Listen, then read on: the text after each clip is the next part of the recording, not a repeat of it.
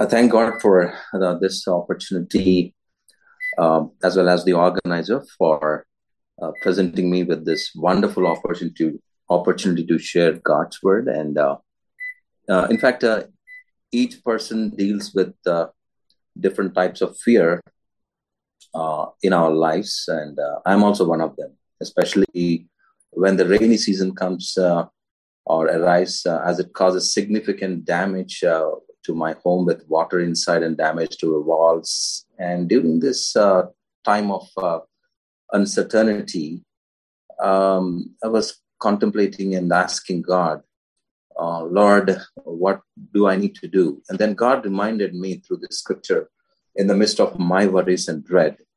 Uh, as you are aware that uh, when we go through different uh, kind of a problems and situation, it is the God, the one who speaks to us with the right word. And I hope that uh, this word uh, also comforts each one of us and strengthen us. I would like to bring attention to the Habakkuk chapter 3, verse 16 to 19. And um, I would like to read it for you quickly. Habakkuk chapter 3, verses 16 to 19.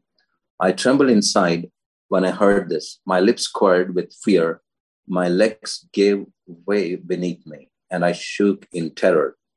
I will wait quietly for the coming day when disaster will strike the people who invade us, even though the fig trees have no blossoms and there are no grapes on the vines, even though the olive crop fails and the field lie empty and barren, even though the flocks die in the fields and the cattle barns are empty, Yet I will rejoice in the Lord.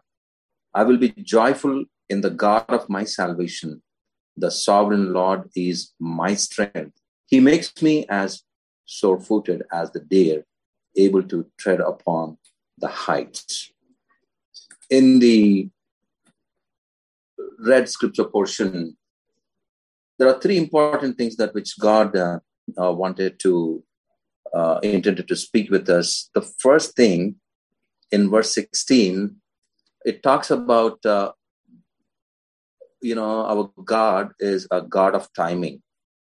And uh, God had warned Habakkuk, if you look into the, the above scriptures, God had warned Habakkuk the impending of Babylonian invasion. And God had detailed the invaders' arrogance, aggression, and cruelty in uh, frightening detail. God also told Habakkuk of the great and terrible judgments he will bring upon Babylon, and indeed all countries who refuse to surrender to God. Habakkuk might have seen all of this in a vision, and Habakkuk is scared of what is about to happen. He is terrified, and his heart pounding in his chest. His lips are quivering and he is physically weak and barely able to stand. Fear factor multiplied by 110 equals this. As indicated in the starting, I said that uh, all I have to do during this rainy season is literally I place my hands on the walls of my house and praying God to protect and provide me with the uh, resources to build a roof on the top. That's the the only hope that uh, during the difficult times, uh, what I do in dreadful of my situation. And perhaps uh, even, you know, many of us may go through this kind of a situation in our lives. We do not know what to do or what exactly the next step to do. So God reminds us uh, we need to acknowledge God's timing and God's intervention when we acknowledge God's timing and God's intervention, you know, then we can see a great uh, miracle in our lives or great things that God can perform through us. That's the one of the thing that we need to, key point is that we need to give, uh, you know, a time for God, God to, uh, you know, to intervene in our problems or we need to help. I mean, we need a help from God. And the second thing that I would like to quickly go ahead with this, uh, uh, as I meditated and I prayed over it, and then I was asking, Lord, what shall I share with the children, the same experience that what I'm having. And then the second thing God spoke to me, He is a God of hope. You know, our God is a God of hope. That's one of the things that we need to, uh, uh, you know, remind in our lives. And uh, that's very important thing. Habakkuk, he trusted in God. And, and uh, you know, when we trust in God, it gives the hope in our lives, uh, in our any untoward situations or in any any situation that we may face. You know, when we trust in God, God, you know, He brings hope, and then God gives the hope in our lives. That's the one of the things that we need to uh, remind ourselves. If you look into these uh, verses 17 to 18, um, there are three scenarios that uh, God's word describes here. Uh, one is about the future and the present and the past. When we look into the future, uh, the future talks about though the fig tree does not bud, there are no grapes on the vines. The blossoms on the fig tree and the grapes forming on the vine. You know these things refers to the for future. They represent our future hopes. Many of us concerned you know our future hopes like you know our lives and families and the children and uh, ministries and with all of our busy schedules uh, uh, we most of the time you know in the busy schedules of our future we have a plans and everything but god reminds us you know uh, he holds our future and he is the god of hope the one who will take care of uh, you know our future. So now the question comes to us in application process you know uh, where do we stand? Uh, where do we stand? Are we deciding our future on our own or are we deciding uh, are we like uh, uh, making future steps on our own thinking and capacity or capabilities? No that's not the important. Just we need to depend upon god's resources and uh, god's plan because he is the wise counselor because he is the uh, you know a great god the one who knows you and one who created each one of us. And so he knows what to give what not to give in the best of our benefit of families and the children. That's the first thing. And the second thing the second scenario uh, it's the, regarding the present tense you know the present tense is that though the olive crops fails and fields produce no food the olive crop and fields refer to those things we are trusting in the present. They are representative of our existing capabilities. You know, however, uh, everything we are counting on fails us in this situation. The olive harvest is a failure. The fields produces no food.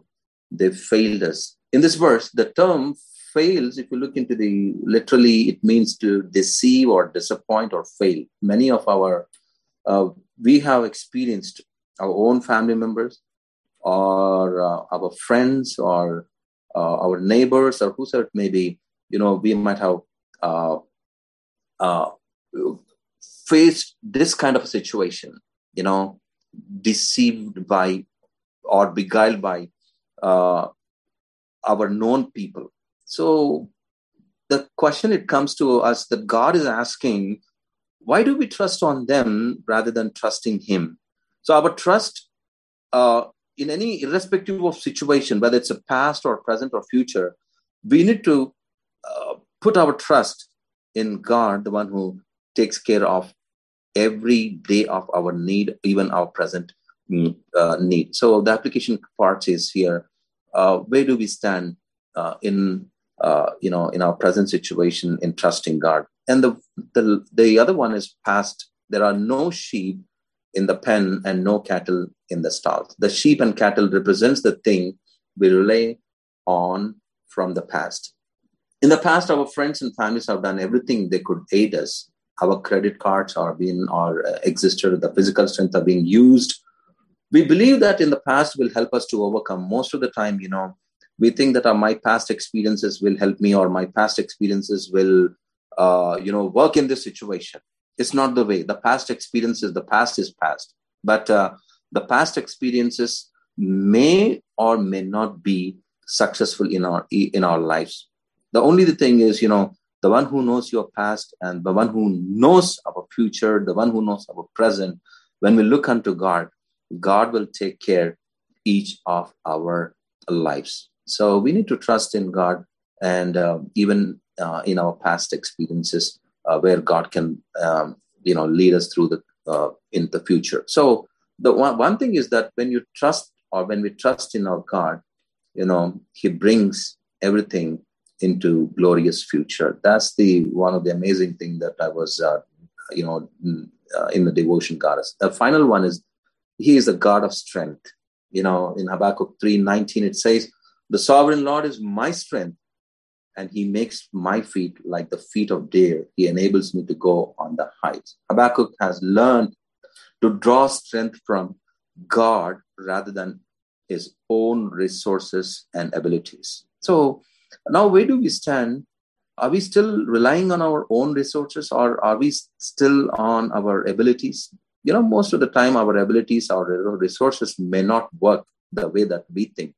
So, if we depend upon God's resources and if we, de- if we depend upon God's ability, you know, definitely, uh, you know, you will experience the power of God and the strength of God in our situations. That's the reason Habakkuk says that the sovereign Lord is my strength. Can we make that statement in our situations or in our family life or in our health issues or in our uh, whatever the situation that we go through? Can we, uh, you know, uh, say, uh, you know, proudly, yes, even no matter whatever the circumstances, God is my strength. So that's what uh, Habakkuk said that God of strength. So we need to uh, you know, trust in this three things that uh, what God is uh, speaking to us. So once again, let me remind, He is a God of timing, verse 16, and uh, verse 17 to 18 is a God of hope. And then in the God of hope, we have seen past, present, and the future. And the last one, in the verse 19, he's a God of strength, the one who can help us. So may God bless this scripture portion for each one of our family members. Amen.